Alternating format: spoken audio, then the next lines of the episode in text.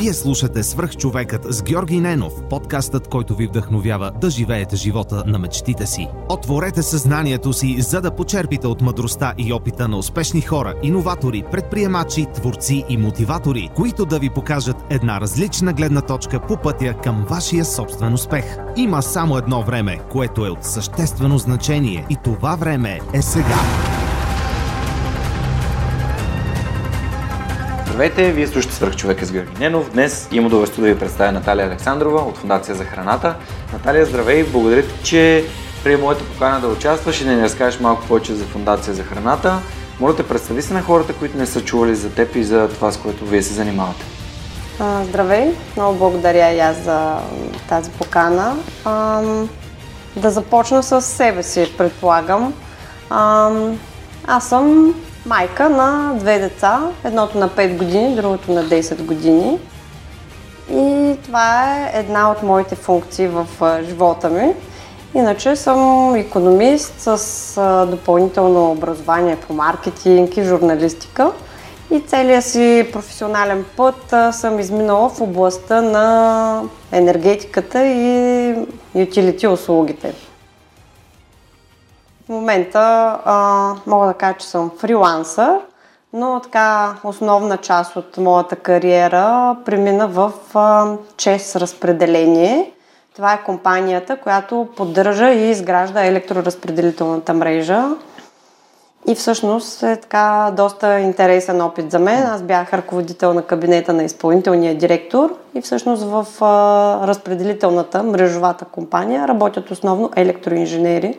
Така че беше изключително интересно преживяване за мен да работя 5 години там. Впоследствие? Впоследствие работих в няколко стартап проекта, свързани с иновации в енергетиката, и в момента съм фриланс консултант пак в тази област. Ти си работила си и в МКМ-ът, както ми сподели. Да. Любо, понеже съм го интервюрал, може да направим връзка с... Аз там, ние с Любо имаме така дълъг път на нашите взаимоотношения. Още докато бях в ЧЕС, си водихме комуникация по темата какво неговите устройства могат да направят за една енергийна компания и за клиентите. И в последствие той ме покани в компанията. Работих като бизнес девелопър точно за ютилити сектора. На практика с неговите устройства, смарт хоум устройствата, може да се прави така наречения demand response, т.е. товарите, които има в мрежата, причинени от възобновяемите енергийни източници, електроразпределителните компании разтоварват мрежата с такива смарт устройства. Представете си го, енергото по всяко време може да ви включва и изключва бойлера. И това вече се прави в щатите много усилено с компанията на Google Nest. И самите клиенти, за тях това е доста добре, защото те могат да изкарват пари от това.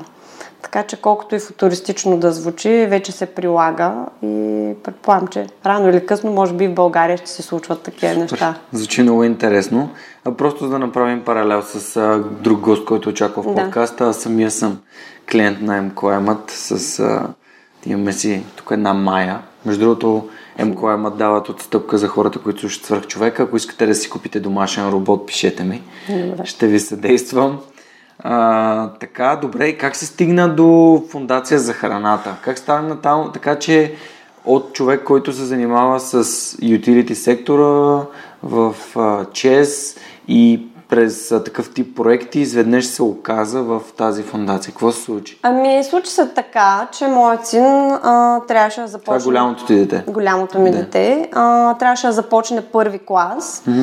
И тъй като ние с моят съпруг нямаме баби и дядовци в София, които да ни подпомагат с гледането на децата, вземане от детски градини и училища, трябваше да напусна работа. Т.е. тогава напуснах ЧЕС, за да мога да прибирам детето на обяд от училище, защото тогава приключваха. И всъщност всеки ден аз някъде към 12 часа бях в двора на училището и наблюдавах какво се случва. И първото ми така шоково впечатление беше, че основно децата в училище, тези, които са по-големичките, трети, четвърти клас, основно са дебели деца. Просто, нали, и по мое време, когато ние бяхме деца, също имаше пълнички деца, но това някакси много прави впечатление, тъй като като се огледаш в двора, навсякъде виждаш такива деца.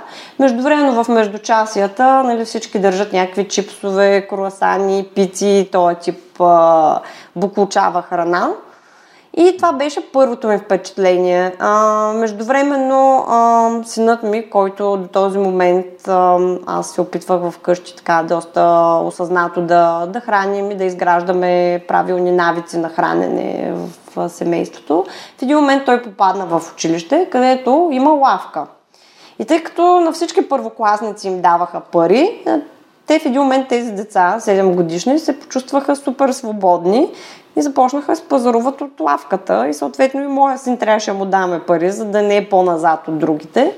И какво се случи? Тоест, това е едни деца, които доскоро са били в детската градина, където там нямат право да вземат решения. В един момент, 3 месеца по-късно, са в първи клас, получават пари, някои родители даваха доста пари, не говоря за стотинки, десетки левове и те, усещайки този тип свобода, нали, къде да я изразят, изразявате във въпросната лавка, в която, нали, има всякакви вариации на синьо-розови или лави сокчета, странни намазани филийки с нещо оранжево-червено, да не говорим за едни ужасни сини пукащи бомбони, които ти става езика син.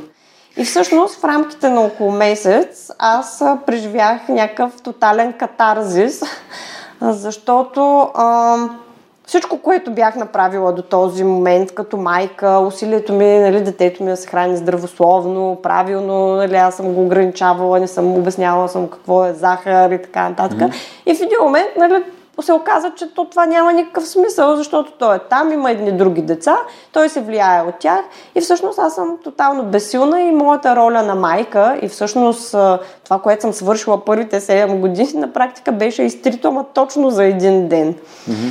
И аз се опитах да говоря с учителката, с родителите, бе вижте, нали, това е ужасно, не може така, такива неща да се случват, нали, трябва нещо да направим. И като цяло ми обясниха останалите родители, че аз като толкова си искам си храня детето здравословно, да си го възпитавам така. И всъщност аз... И тя средата влияе, ти колкото и да го възпитаваш, той... Така е. И аз всъщност стоях в този двор, още края на септември, октомври месец, седях, гледах тия дебели деца, виждах колко съм безсилна и колко, и всъщност колко е комплексен целият проблем, защото защо има лавка в училище, защо в другите държави няма лавки, защо само в българските училища има лавки. Има един куп институции, които са издали наредби, в които забраняват тези храни, които се предлагат в лавките, обаче храните ги има в лавките, т.е. институциите не си вършат работата. Да не говорим пък за безплатните закуски, които дават в училище под формата на смачкано тесто от понеделник до петък. И в един момент аз осъзнах, че аз съм сама. Аз не мога да се преборя с това нещо. Е твърде голямо и аз съм твърде малка. И се свързах с една известна нутриционистка, която е издавала и книги за детското хранене Маги Пашова. Междувременно тя направи връзката с още една майка, която е бомбандираше от другата страна, Екатерина Йосифова. И всъщност така седнахме на една маса и си казахме, ние нещо трябва да направим, но няма да оставим така нещата.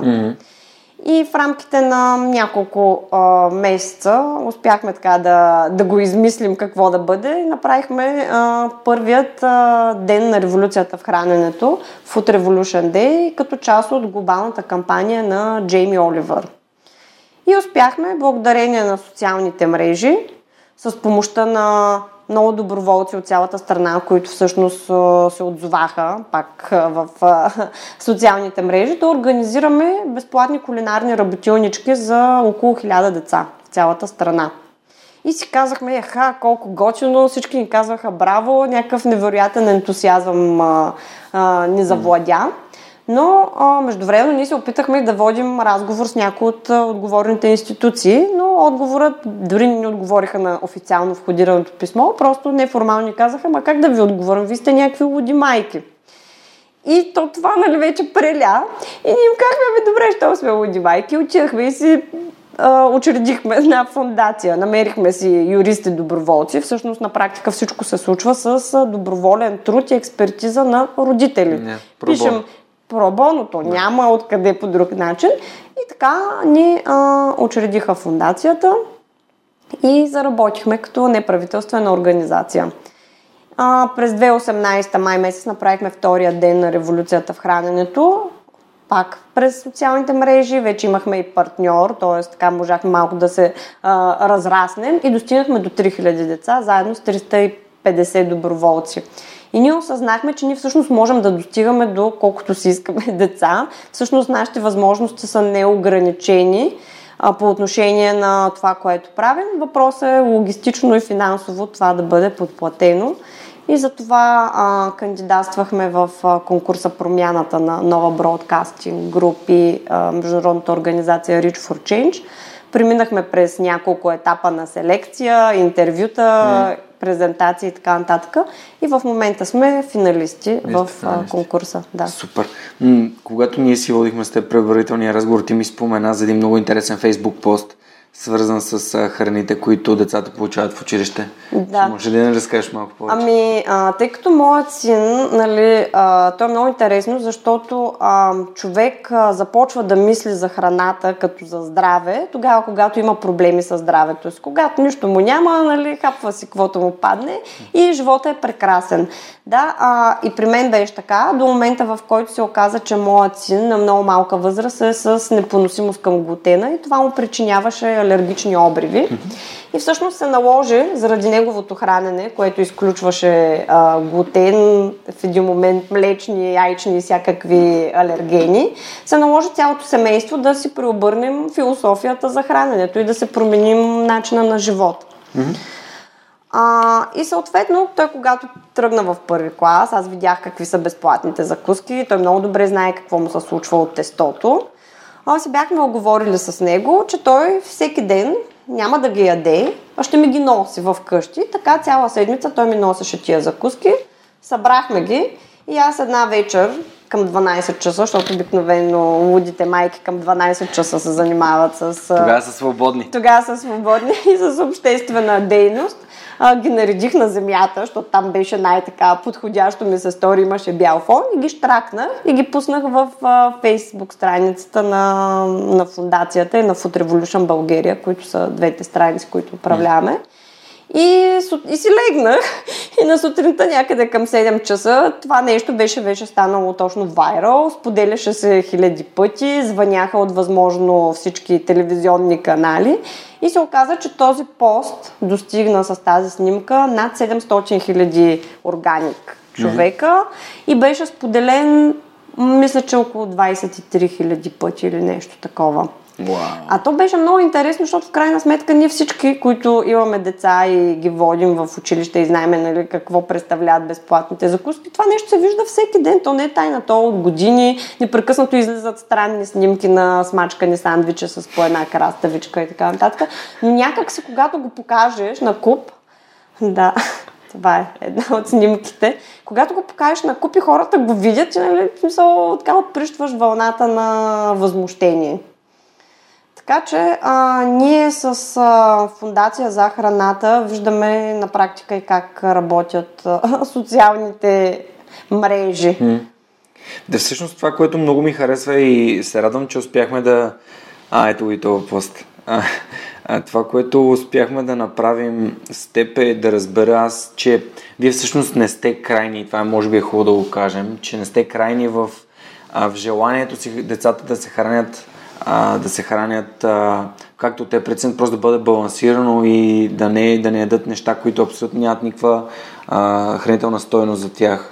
Така е, точно в този етап на живота си. Ние от Фондация за храната искаме и промотираме пълноценното хранене, което не изключва нито една от хранителните групи и не дава приоритет на нито една от хранителните групи, но залагаме на принципите, че здравословното и балансирано хранене се базира основно на храни като плодове и зеленчуци, варива, семена и ядки и съответно в по-малко количество млечни продукти, месо и то качествено. Без хидрогенизирани мъзнини, палмови мъзнини и други подобни неща. Така че ние не искаме да сме крайни, защото на практика фондацията обединява страшно много хора и всеки от тях си има своя философия за храненето. При нас има и вегетарианци, има и хора, които спазват кето диети или високомазнинни диети. В смисъл, не мога да кажа, че точно определен начин на хранене, защото ние сме твърде много хора, за да се каже това. Сте толерантни помежду си. Да, има много хора, изключват определени хранителни групи или храни, просто защото имат здравословни проблеми. Да, приятелката ми е така. Тя не приема месо и млечни, просто защото кожата ѝ не го понася. Ами, аз също съм така, но аз това го разбрах покрай детето си и когато се зачудиха, аз що имам такива обриви и си направих на брой изследвания и се оказа, че аз просто имам непоносимост към лактоза. Да. И е факт, че аз млечни, въпреки че ги харесвам, но в момента, в който консумирам млечни, просто после страдам жестоко. Да, млечните са може би едно от вярванията, които имаме насадени от едно време, че млечните храни са супер, че трябва да се даде сирене, кашкавали, кисели млека, не на всеки понасят. Зависи от организма. И аз, например, хапвам пармезан, защото знам, че пармезана не ми въздейства, но има някои други хора, които и това не могат да възприемат. Така че просто много зависи от самите хора. Но затова във фондацията искаме балансирано да говорим на тема храна, защото независимо кой каква философия за храненето изповядва, всички сме съгласни, че не трябва да се ядат буклучави храни с високо съдържание на захар и рафинирани продукти. Окей. Добре, всъщност ти остави своята кариера да занимаваш това, така ли? Или покрай детето така излезе, че... Ами така излезе, да. И всъщност аз покрай детето не трябваше да се откажа. Съответно, за да се запълня времето, тръгнах да правя Food Revolution Day и някакси това нещо в момента, искам или не искам, е вече част от мен и даже се шегувам, че понякога изпадам в някаква шизофрения. Дали съм човек, който уж разбира от неща, свързани с енергетиката, или уж разбира от хранене, защото аз не твърдя, че разбирам от хранене. Аз съм просто една майка на две деца. Да, супер. Може да ми разкажеш малко повече и за вашия екип? Как се събрахте горе-долу, кои хора сте вътре, за да с какви компетенции сте? В смисъл, просто за да дадеш представа как едни активни хора с позиция към такъв обществен проблем, като детското хранене и конкретно храненето в училищата. Аз съм сигурен, че не е само там проблемът, защото има детски градини, ясли и така нататък. Създадохте и направихте нещо, което в момента, както ти самата се изрази, може да достигне до всички деца. В фондацията, от начало като стартирахме, на практика тя беше учредена от мен, Екатерина Йосифова и Маги Пашова, но към нас има страшно много други хора, които ни подпомагат. Елена, която е един от първите посланници на движението Food Revolution в България, Станка Стоянова, която е много известен кулинарен блогър, Know How to Cook. В момента в управителния съвет на фондацията просто се наложи да направим няколко нива на управление стратегическо-оперативно. Фондацията има управителен съвет, в който сме аз, Екатерина Йосифова, тя е предприемач, производител на здравословни храни, и Станка, кулинарен блогър. И освен това, фондацията има и консултативен съвет, в който привлякахме едни от най-познатите и така утвърдени имена в областта на диететиката и храненето, като професор Стефка Петрова, която е бивш национален консултант по хранене, доктор Райна Стоянова, доцент Теодора Дърленска. Така че ние се опитахме, привличайки различни хора с различна експертиза, да дадем това нещо, от което хората имат нужда, когато им кажеш Фондация за храната, да знаят, че това е сериозна организация и информацията, която подаваме, е утвърдена и одобрена. Освен това, имаме в Стара Загора, във Варна, в Бургас, в Кърджали, в Русе, Добрич и в още много градове, сигурно ще изпусна в Търново, наши представители, които са и координатори на фондацията и всеки на практика се занимава, смисъл има някаква съвсем друга професия. Нас ни обединява основно това, че сме родители на деца, имаме юристи, имаме маркетолози, пиари, лекари, заболекари, имаме инженери, изобщо просто всякакви хора с всякакви занимания. Това, което ви обединява е, че ви пука. И пука ни, да, така, основно ние майките, така явно, като цяло майките могат много неща да свършат, а покрай нас е татковците, защото пък нали, някой трябва да ни помага и така всички сме ангажирани с фондацията. Добре, какво предстои пред Фондация за храната? Какви цели сте си поставили? Имате ли някакви неща предвид, които искате да развивате за напред? Да, на практика участието ни в акселератора на Rich for Change, който е акселератор за социални предприемачи, така ни помогна да си структурираме рамката, защото аз и Екатерина, например, сме с много богат бизнес опит, но всъщност социалното предприемачество, освен бизнес, има и други специфики. Така че в рамките на акселератора ние разработихме много подробна стратегия на фондацията, как тя да се развива като неправителствена организация и най-важното как да осъществява социална промяна, значима социална промяна, което всъщност би показало, че организацията е успешна.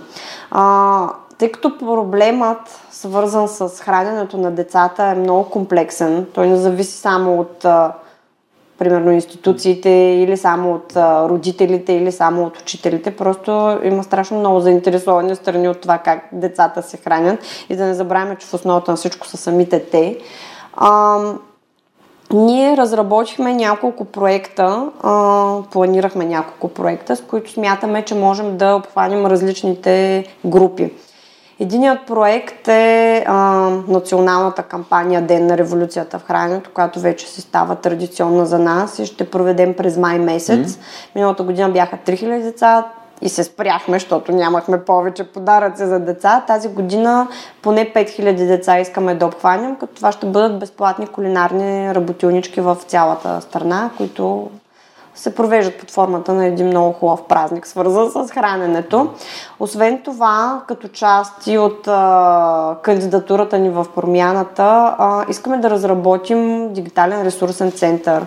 Тоест на едно място да има събрана цялата полезна информация за родители с полезни, кратки и бързи рецепти, какво приготвят на децата си, съвети за храненето, статистика, кое как им влияе. Отделно в този дигитален ресурсен център искаме да подпомогнем учителите, тъй като темата за храненето в образователните програми е застъпена много бегло. На практика много от учителите, които знаят, че това е важно, искат да го преподадат на своите деца, го включват в часовете на класния. И всъщност те нямат готови материали. И ние искаме да им помогнем с различни готови уроци, разработени материали, за да ги подпомогнем това да го правят, защото както имат материалите, ще го правят по-често. Така че това е другата задача на Дигиталния ресурсен център и не на последно място сме намислили различни интересни проектчета, с които ние да привлечем самите деца.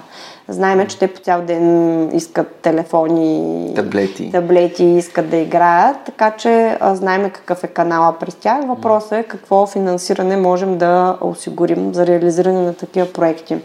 И не на последно място, много важно е социалния живот. Тоест всички тези родители, които много искат да си хранят здравословни децата и майките им от сутрин до вечер бъркат здравословните манджи и то на всички ни писва. И искаме да отидем на едно заведение и като излезем и като видим пък какво има там като меню, детско меню и нали, то вече да се чудиш дали да си почиваш, дали да се ядосваш. Така че ние искаме да създадем клуб за храната, който да обедини различни заведения за хранене, клубове, ферми и на една карта да покажем къде ги има тези места, които предлагат здравословна и пълноценна храна за деца, като съответно фондацията ще изработи критерии и ще контролира това. Тоест един родител, ако тръгне да пътува от тук до морето и по средата някъде трябва да спре да хапнат с децата, да знае точно къде може да го направи и че там може да получи качествена храна. Така че това са ни целите, освен всякакви други идеи, които имаме, но това са ни основните цели. И не на последно място, непрекъснатото писане на писма до институциите. Това си не е просто задължителният елемент на нашата дейност. Наталия се събужда сутринта и къде да пиша днес? Да пиша днес? Хубавото е, че не ги пиша аз. Имаме си екип от юристи-доброволци, така че те подготвят анализите и предложенията. Както много от хората в подкаста казват, не можеш да направиш всичко сам. Имаш нужда от хора, които да правят нещата, които обичат и които могат. Аз да можеш ти да правиш нещата, които ти искаш да правиш и съответно твоята роля по-скоро ми звучи като координаторска, организаторска. Координаторска, организаторска и аз някакси се усещам и мотивираща. Много пъти вече някакси си казвам не, защо се занимавам с това, няма, искам да се развивам професионално, не искам нищо да чувам повече за ядене и за хранене. Да. И си казвам, аз не мога да се откажа. Аз просто не мога да се откажа в момента и да кажа, бай, някой друг, нали, да такова. Аз просто, като си тръгнал напред, не може, защото това смятам, след като си успял да увлечеш толкова много хора, ти си ангажиран пред тях. Да, но хубавото е, че наистина ние сме си разпределили ролите, опитваме се така някакси да подхождаме към организацията много професионално и менеджерски. Имаме си проектен менеджмент с подходящия софтуер, имаме си канали за комуникация, защото на практика ние не се виждаме, нашата комуникация е 100% виртуална. No. Това също е. И защо сме си един много интересен такъв Има елемент. Има една книга, която Петър Иванов от Хамбург ми беше подарил, когато ми гостува в подкаста. Virtual Power Teams. Екипи без граници се казва, как се управляват екипи от разстояние. Да, видях, че Мая Цанева е харесала. Мая е също човек, който участва в подкаста и понеже тя ме запозна с Петър, просто тя е доста активна и тя самата е майка и организира, те са във фондацията за безопасни детски площадки. Да. И там аз бях на рождения им ден тази година, водих упражнения в парка, беше много яко. Аз самия, една от причините, поради която с много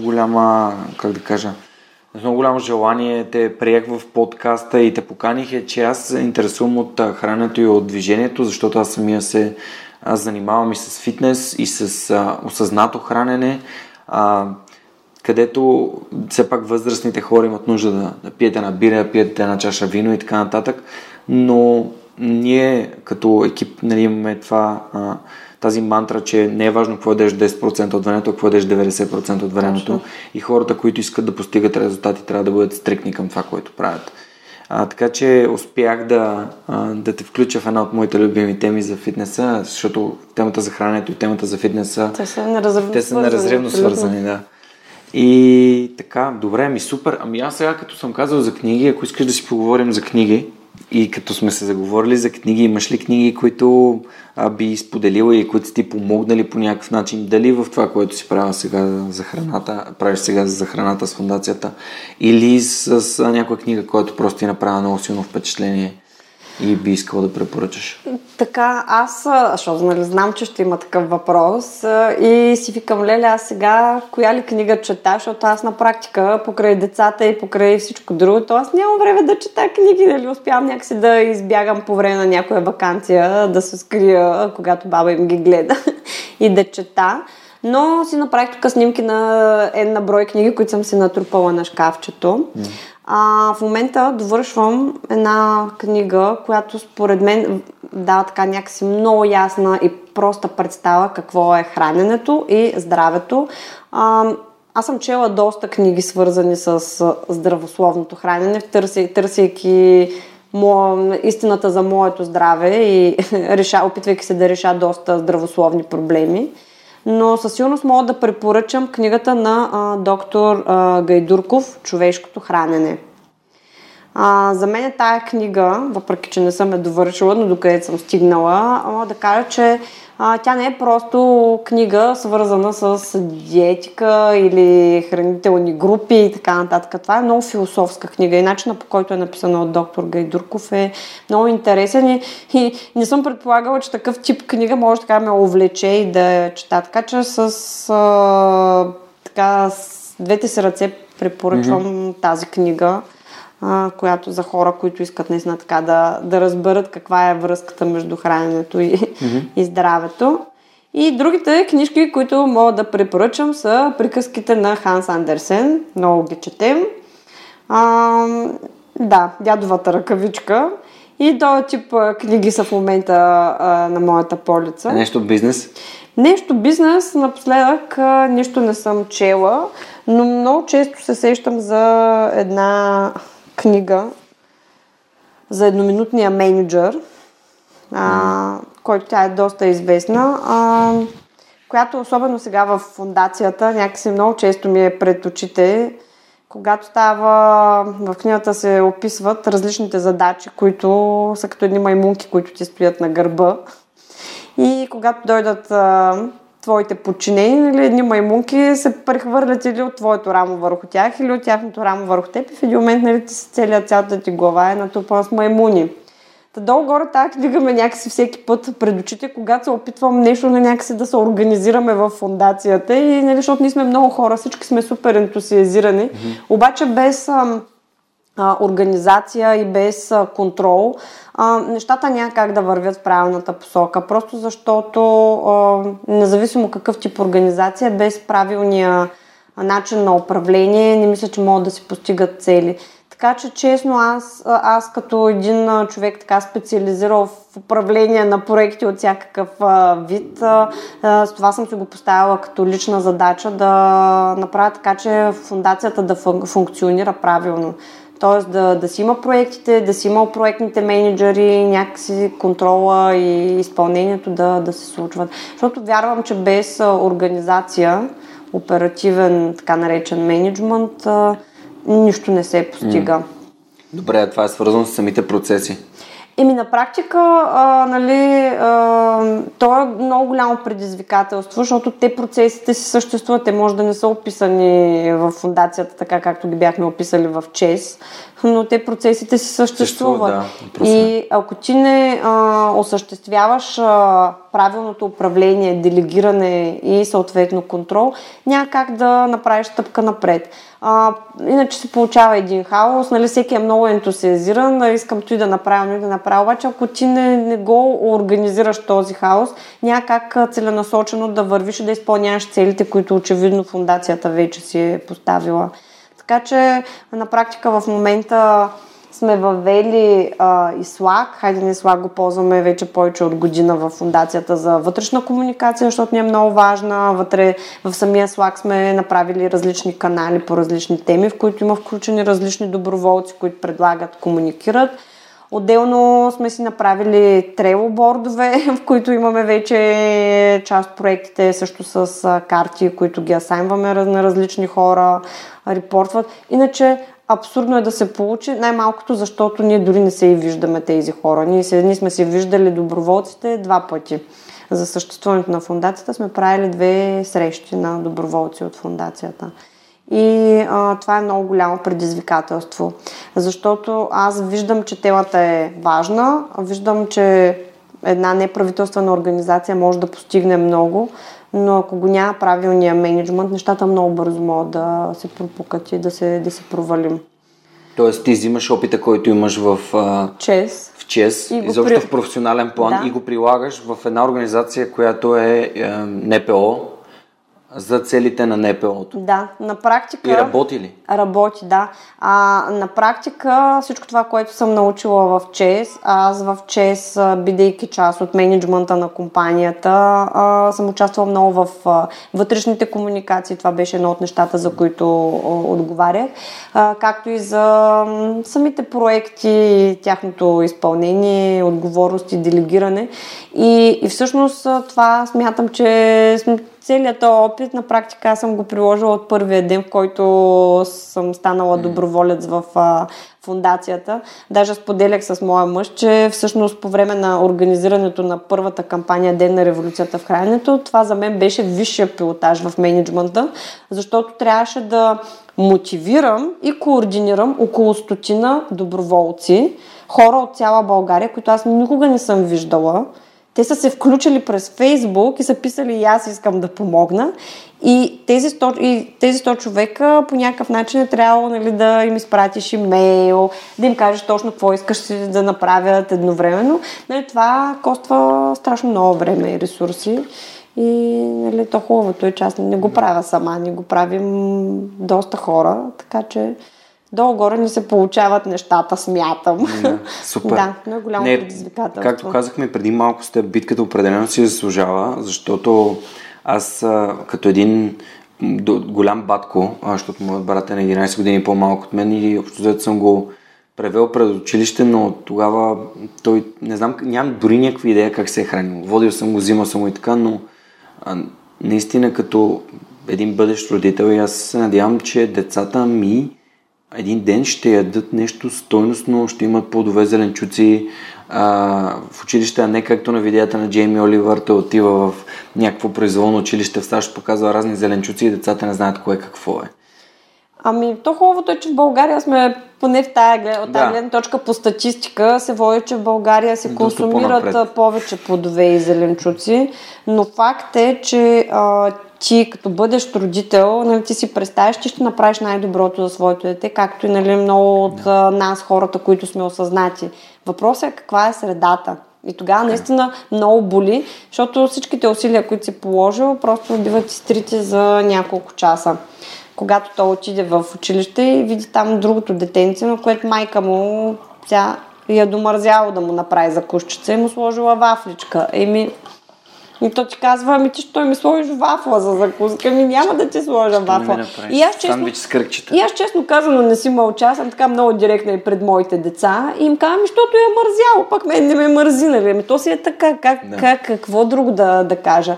Сега, примерно, сина ми като си купуваше там цветните сокчета и да знам си какво, и, нали, те ги пият. И аз викам, добре, що ги пиеш? Айде, дай сега да прочетем етикета. Много е важно. Те децата са супер разумни. Айде да хванем един етикет на едно сокче. Ти почваш да четеш отзад и ти нищо не разбираш от това етикетче. Що то пише, не знам си каква киселина. Той и аз не ги разбирам. Да. Ама киселина, като прочета 3 пъти и си казвам, бе, той не е хубаво сигурно. Да. И му ги чета тия неща, и той като почна и той да чете и вика, какво е това киселина? Ми викам, какво разяжда ти корема, нали?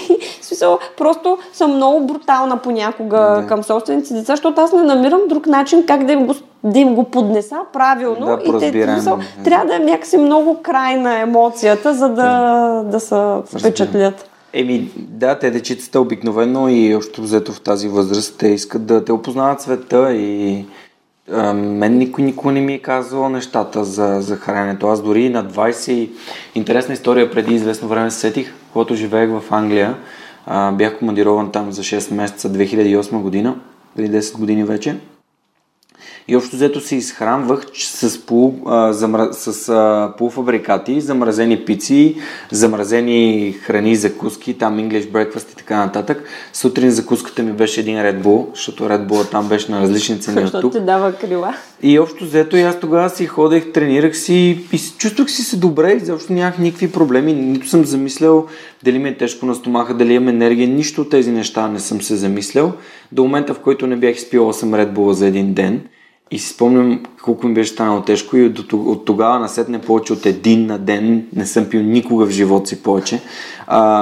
Когато почнат нещата да ти се случват и да се чувстваш зле, както ти казах в началото, че само болния вижда здравето и го цени. Наскоро един мой приятел беше направил видео, в което беше използвал един много готин цитат. Какво е здравето? Здравето е шапката на главата на здравия, което само болният може да види. Тоест, нали, ти когато си здрав, ти изобщо не знаеш, че имаш тая шапка и не я оценяваш, че я имаш. Случват се такива неща. За мен е важно да сме осъзнати, когато те се случат. И когато децата ни кажат защо, нали, ние не можем да им обясним какво точно се случва и как. Факт е, че ние, колкото повече порастваме или остаряваме, нашия метаболизъм се забавя. Фактът. И като се забави метаболизма, това, което ти е било начин на живот преди 10 години, много трудно се случва сега. За съжаление, нашите родители не са имали тоя достъп до информация, който имаме ние. Ама и храната е била по-качествена. Била е по-качествена. И те се движили повече. Движили се повече и нещата са били много по-различни. И като ми кажат, ма баба ти, нали, тя цял живот яла еди какво, да, спък ти сега няма да... Да, цял ден е била на полето. Ама тя точно така яла прясното мляко от кравата в къщи. Пък аз нямам достъп до този тип храна. И всъщност нашето поколение, в смисъл, има страшно много хронични болни, което нещо, то това се е натрупвало през годините. Да. Така че, нали... Аз, както и много хора край мен и в фондацията, извън фондацията, някакси се обръщат и почват да си обръщат внимание какво ядат. Тогава, когато почнат да имат някакви здравословни проблеми, които обикновено лекаря не може да реши, защото те са някакви такива, дето не да заеш едно хапче и да ти мине на следващия ден. Знаеш ли, това с хапчетата според мен е един от проблемите и той е много съществен, че това е свързано с вашата тема, че никой не се бори за превенция, повечето хора се борят за един вид за лечение. Тоест, тогава да вече е късно, това е последната фаза. Да, и точно това, което вие правите, нали, да образувате децата, да им покажете как те могат да си правят храна с тези работилници, наистина ми харесва, защото подкаста ми също е насочен повече към децата, към младите, защото смятам, че тяхното осъзнаване би помогнало на много повече. Колкото по-рано те се осъзнаят и разберат нещата, които ние знаем, толкова повече качествено и те ще се развиват и собственото си мислене и ще могат да помагат на другите след това. И съответно ще го предадат и на собствените си деца. Да. България е на 5-то място според Световната здравна организация по затлъстели деца в Европа.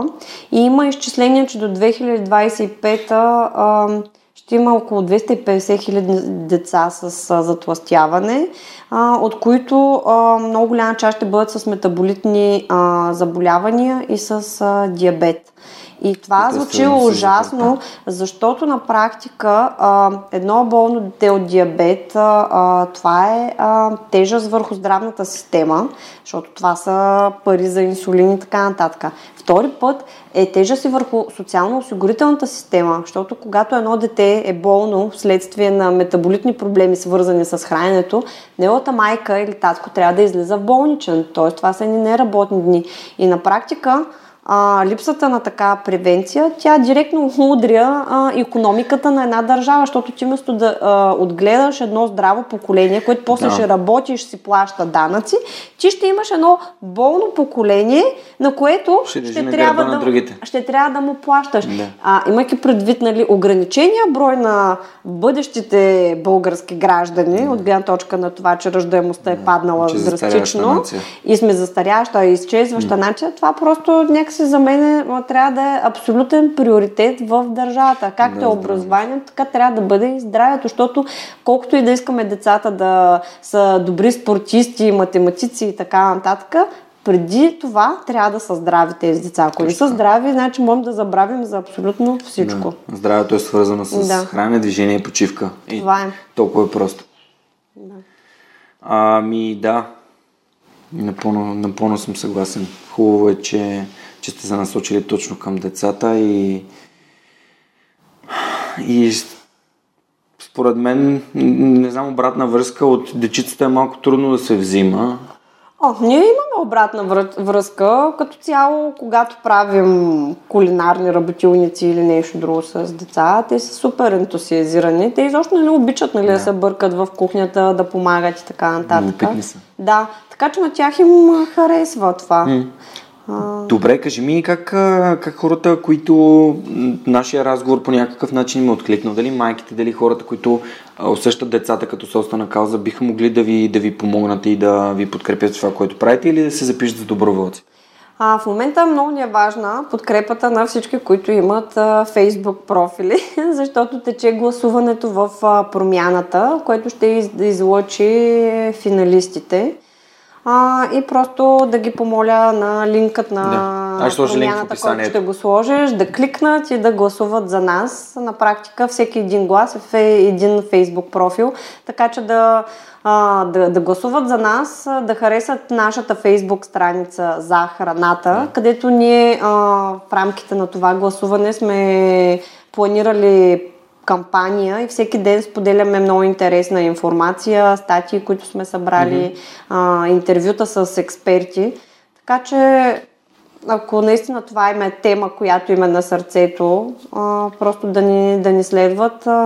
Ние непрекъснато имаме нужда от хора, които да ни помагат със своите умения, фотографи, дизайнери, видеооператори, юристи. Просто на практика, за да осъществиш дейността на една неправителствена организация с такива грандиозни цели, си има нужда от страшно много специалисти и хора, които са си професионалисти в тяхната област. И които са запалени от идеята да помогнат на това. Така на тази че кауза. В момента ние не сме върнали никой, който иска да ни направи готини клипчета, който иска да ни направи готини снимки, готини визии и така нататък. Така че такъв тип хора са винаги добре дошли. Винаги имаме нужда от юристи, от експерти и лекари, свързани с храненето, така че винаги сме отворени към това някой да ни помага. Супер, добре, може да намерите пълна информация, всички контакти в инфото към епизода, разбира се, както всеки път. Разбира се, това при мен е традиция, всеки път пълната информация на подкастите, книгите, всичко се публикува в информацията към самия епизод. И да се похваля, от миналата седмица имам Spotify акаунт, могат хората да слушат подкаста вече и в Spotify.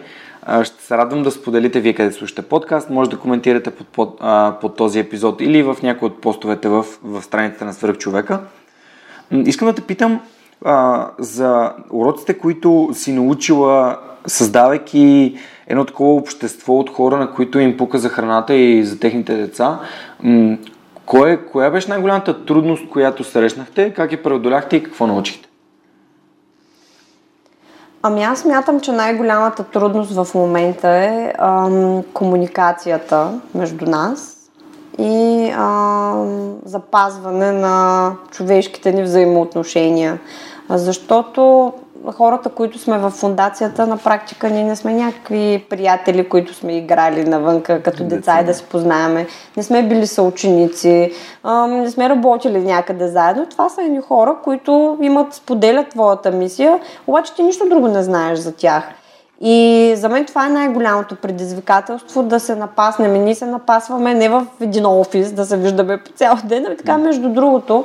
Много често така се случва, някой е много ангажиран, търчи си по неговите задачи и трябва нещо да свърши за фондацията междувременно, но на някой друг му е докривяло пак точно в този момент и се получават така някакси недоизказани мисли, които някакси нагнетяват, може би някакъв начин, някакво напрежение. И според мен това е най-голямото предизвикателство за нас, да се опитаме да балансираме такъв тип взаимоотношения, защото е много трудно наистина да се прави нещо. Хора. Много хора, доброволци, и всеки го комбинира това с нещо друго. И така отиваме към последния въпрос на епизода. И той, както винаги по традиция, по-навреме променихме традицията, но този въпрос явно липсва на хората, които слушат подкаста и много им харесва.